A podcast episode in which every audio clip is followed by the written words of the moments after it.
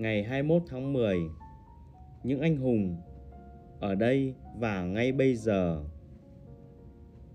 Thật là một hành vi tồi. Mọi người không muốn ca ngợi những người cùng thời với họ, nhưng lại rất kỳ vọng các thế hệ tương lai sẽ vinh danh mình, những người mà họ chưa từng gặp và cũng sẽ không bao giờ gặp. Điều này giống như thể ta cảm thấy buồn lòng khi các thế hệ trước không ca ngợi mình vậy. Trích Suy tưởng của Marcus Aurelius. Alexandria, một thành phố ở Ai Cập, vẫn mang tên của người sáng lập ra nó, Alexander Đại Đế, ngay cả khi đã hai nghìn ba trăm năm trôi qua kể từ khi ông đặt chân đến vùng đất này. Có tuyệt vời không khi biết có một thành phố mang tên bạn trong nhiều thế kỷ đến thế?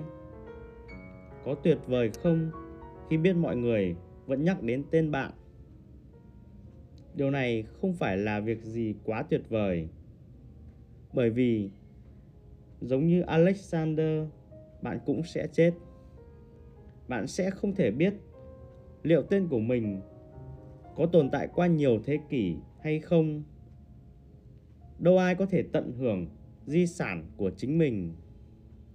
Tệ hơn nữa, hãy nghĩ về tất cả những điều khủng khiếp mà Alexander đã làm để đạt được những gì ông có.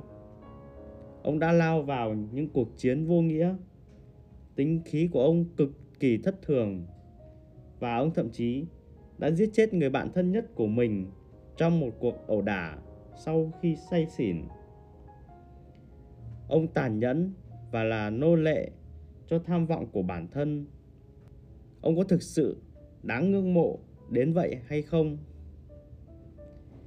Thay vì lãng phí dù chỉ một giây để bận tâm về ý kiến của những người trong tương lai, những người thậm chí còn chưa được sinh ra, hãy dành toàn bộ sức tập trung vào bản thân mình để trở thành người tốt đẹp nhất mà bạn có thể trở thành trong thời điểm hiện tại. Hãy làm điều đúng đắn ngay bây giờ. Tương lai xa xôi không hề liên quan. Hãy trở nên tốt đẹp và cao quý, ấn tượng ngay bây giờ, khi những điều này vẫn còn quan trọng.